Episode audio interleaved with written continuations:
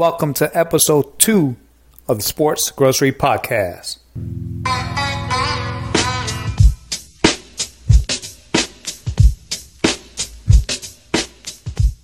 First, let me start off by saying, and I touched on this in episode one, being a fan of sports comes with everything it has to offer happy and sad moments, and, and that's just how it goes. This past Sunday, my son and his youth football teammates lost in their championship game.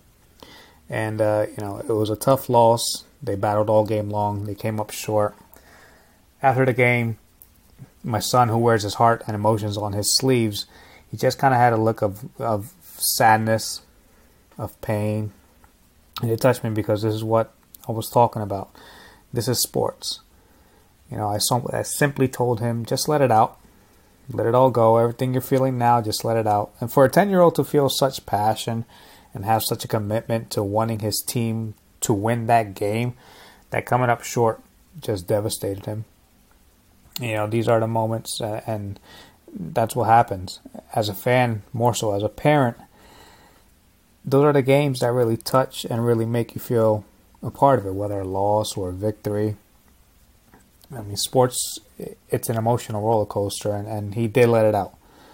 Uh, but I was super proud of him and proud of him, of his teammates, the coaches who volunteered their time and commitment to them. And I know they'll be back in this position again, you know. So that was Sunday. But the weekend started off Friday night. Mexico and USA in a World Cup qualifier, which was pretty fun to watch, albeit a 2 0 win for USA. That atmosphere was pretty uh, intense was held in Cincinnati, which seemed like a great fan base. Um, soccer in general has a great fan base. It, it, it's insane how we in America don't know truly how big that sport is. You know, it's it's nuts. Like these fans, they they go crazy for their teams, all over. It, it's not just you know uh, uh, the European countries, but the Latin American countries, Argentina, right? Um, obviously Argentina, but they go nuts. These fans, they have fucking riots. They riot in the stands. It's nuts. Uh, we also had Max Holloway versus Yair Rodriguez. They put on a show Saturday night on the UFC.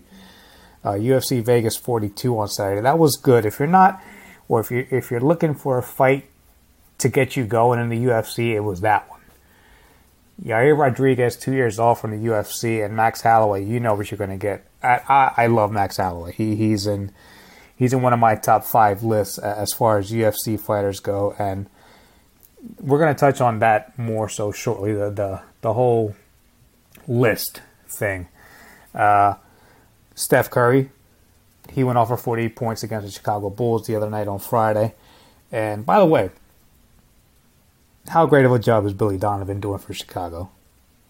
They're playing at an exceptional level, and it's a level Chicago hasn't been at maybe since Derrick Rose and the Baby Bulls. You know, we always talk and, say the NBA is at its finest when the major market teams are playing well. And Chicago is doing just that, and uh, they're in a spot to make the playoffs, and make a nice playoff run.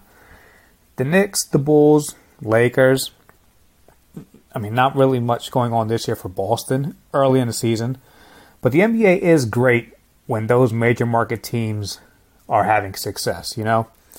And that's not to say the NBA isn't great with Milwaukee having success or Phoenix, you know, Denver, Memphis. You know, but the major market teams are, when they're doing well, the NBA is so good. And we're seeing that now the NBA is such in a great position right now, and how good, you know, I, I think this season in general, overall, uh, especially with the new rule changes, kind of new, somewhat old. You know, the officiating has officiating has been really good in my eyes. Um, it's amazing though to see the players who have embraced this new old rule uh, of not getting the calls that they once were in previous seasons, and we're truly seeing that the best of the best are coming out when they have to score. Uh, Durant and Curry are top two leading scores, and believe it or not, you wouldn't guess, and I, I couldn't believe it until I see it, until I saw it. Excuse me.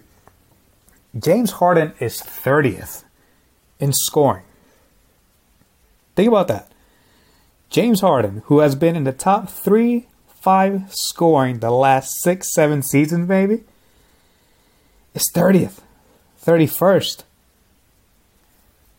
All because of the NBA cutting back on, on, on not giving offensive players the advantage with certain calls. It, it's kind of balanced out the game a little bit.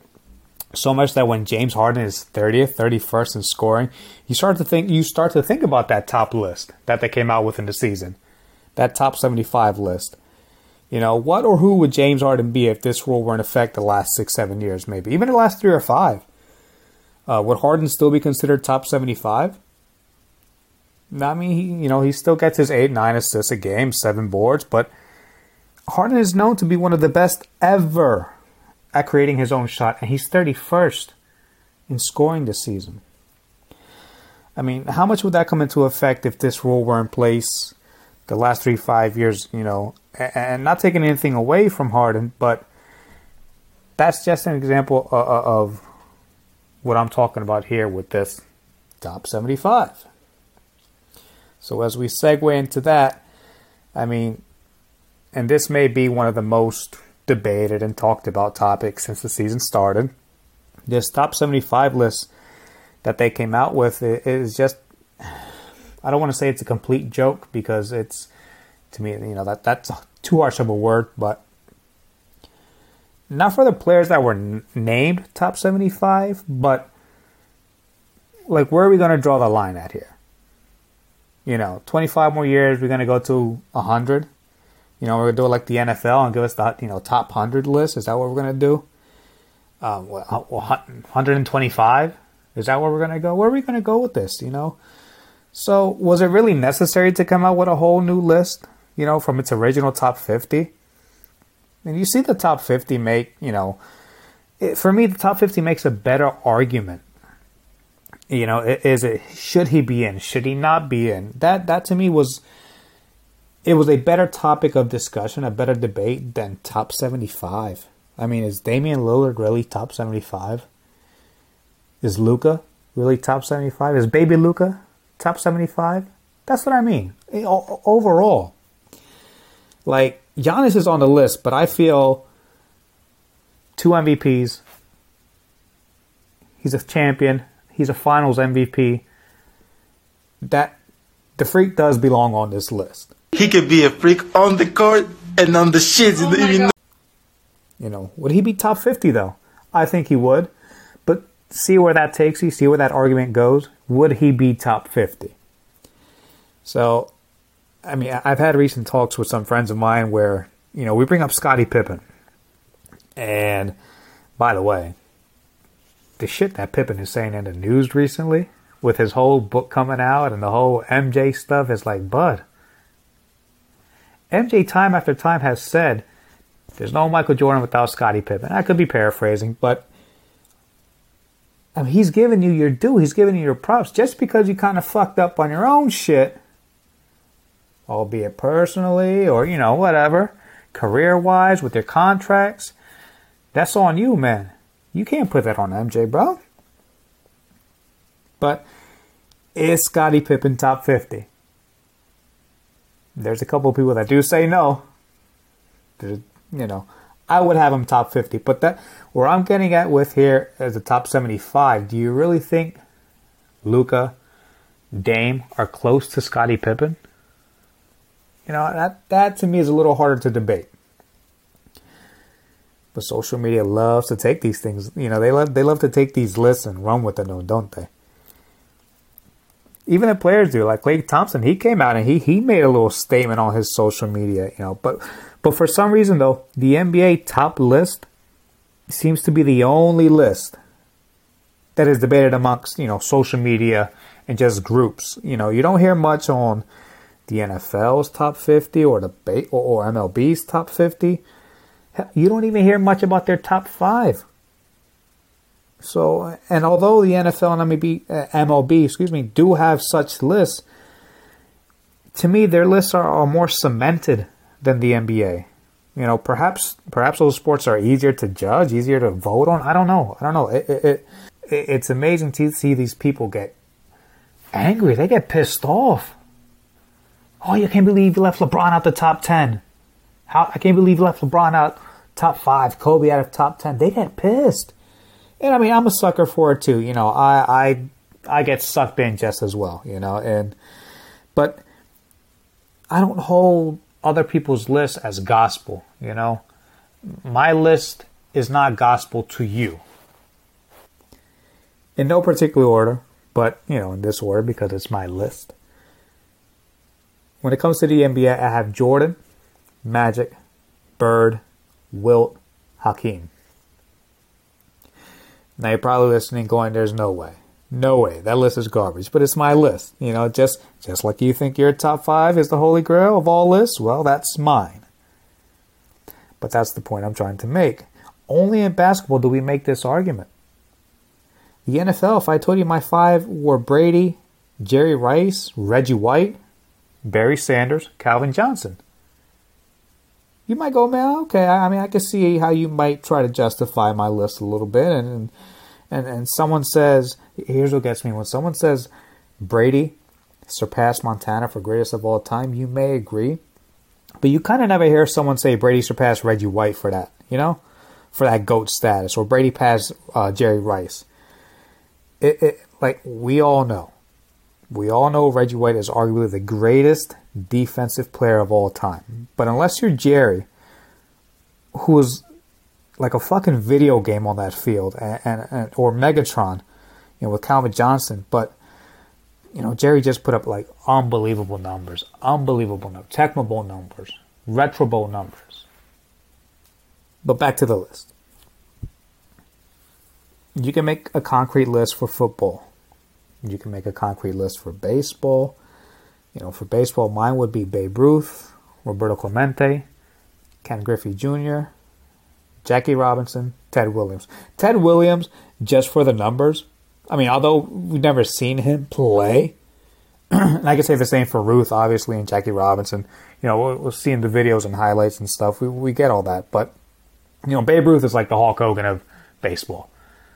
That's that's just how it goes it's hard to not put Ted Williams in that because of his numbers, his insane numbers, and Teddy fucking Williams knocks it out of the park. Fenway Park. By the way, Inglourious Basterds, that may be one of the best movies ever, right? I say Ken Griffey because to me, he's my greatest of all time. Injuries aside, but even like with those injuries, Ken Griffey is arguably considered the greatest of all time. I mean, we're talking the sweetest swing in the game. Let's not forget defensively either. He, you know, 10 gold gloves in his career. Now, that list could go other ways, and we are missing out on some players like Barry Bonds, and we all know the, you know, the quote unquote steroid era. And how that that era in baseball, how that was portrayed. You know, me, I personally, I, I, I don't give a shit. You know, players using steroids or not. You still got to go out there. You still got to hit the ball. You still got to run. You still got to cut. You know, you still got to do all these these things that baseball consists of. So you stick a needle up your ass to get stronger. You still got to see the ball. You still got to hit it. Does it help? Absolutely. You know, to see McGwire and Sosa battle it out in '98, you know, for home run supremacy. But again, steroid era. Justifying my list though with like Ruth, Clemente, Griffey, Williams, Robinson would be easier still than the NBA list. Also, name me one pitcher you would put in your top four or five, included with the great hitters of the league. You can't. Like you, you, you, you could make a case, but it wouldn't be justifiable just like it would be just like it wouldn't be, sorry, for maybe putting Reggie White or Lawrence Taylor in the discussion for top four or five all time in football or as the greatest of all time of football. The stigma of pitchers or, or, or defensive players in football being considered the overall GOAT is and will forever be out of the picture. Well, they only play one side of the ball. Stop it. Stop it. Then we should consider anyone the GOAT if that's that's the case. Brady's the GOAT. We get it. There's no way around it. here's one of my favorite lists, and this may be a bore to some, but I kind of love debating wrestling and, and you know who would I be on who would be on my Mount Rushmore. Uh, like baseball and football, though, you pretty much hear or get the same four or five guys. You know, um, Ric Flair, Hulk Hogan, Stone Cold Steve Austin, Shawn Michaels, and the Macho Man. That's my five. And some would disagree with this list, but I guarantee you, three, maybe even four of the wrestlers I just mentioned would be mentioned on many other lists. You can certainly make the case for The Undertaker. You can make the case for The Rock. You can make the case for Triple H. You can make the case for John Cena, of course. But the point I'm trying to make here, once again, basketball is the most debated top 5, 50, 75, 100 list that there is when it comes to sports. And I know I'm kind of beating a dead horse with this, but it, this is what I'm trying to tell you. That top 75 does not matter. Not at all. Now, after all this talk about who's in the top and who's not, who should be in, there's one list one ultimate list that matters when it comes to basketball. The Colin list. Hello, you hope. The list of all lists. When it comes to the NBA, the Colin list is the most accurate, the most updated, which makes this the only list around in my eyes that counts. Hello, you. And the most in depth list there is about the NBA. Hopefully, as the NBA season goes along and as these episodes go along, I'll reveal some players that Colin has on his list. And maybe he'll even, you know, give some of his own. Hello, you. That is all for episode two. Thank you for listening. Thank you for being a part of this. Please share, like, comment, download, subscribe, all the fun stuff. It only takes a couple seconds to do so. Once again, shout out to Anchor FM for the platform. Speak to you all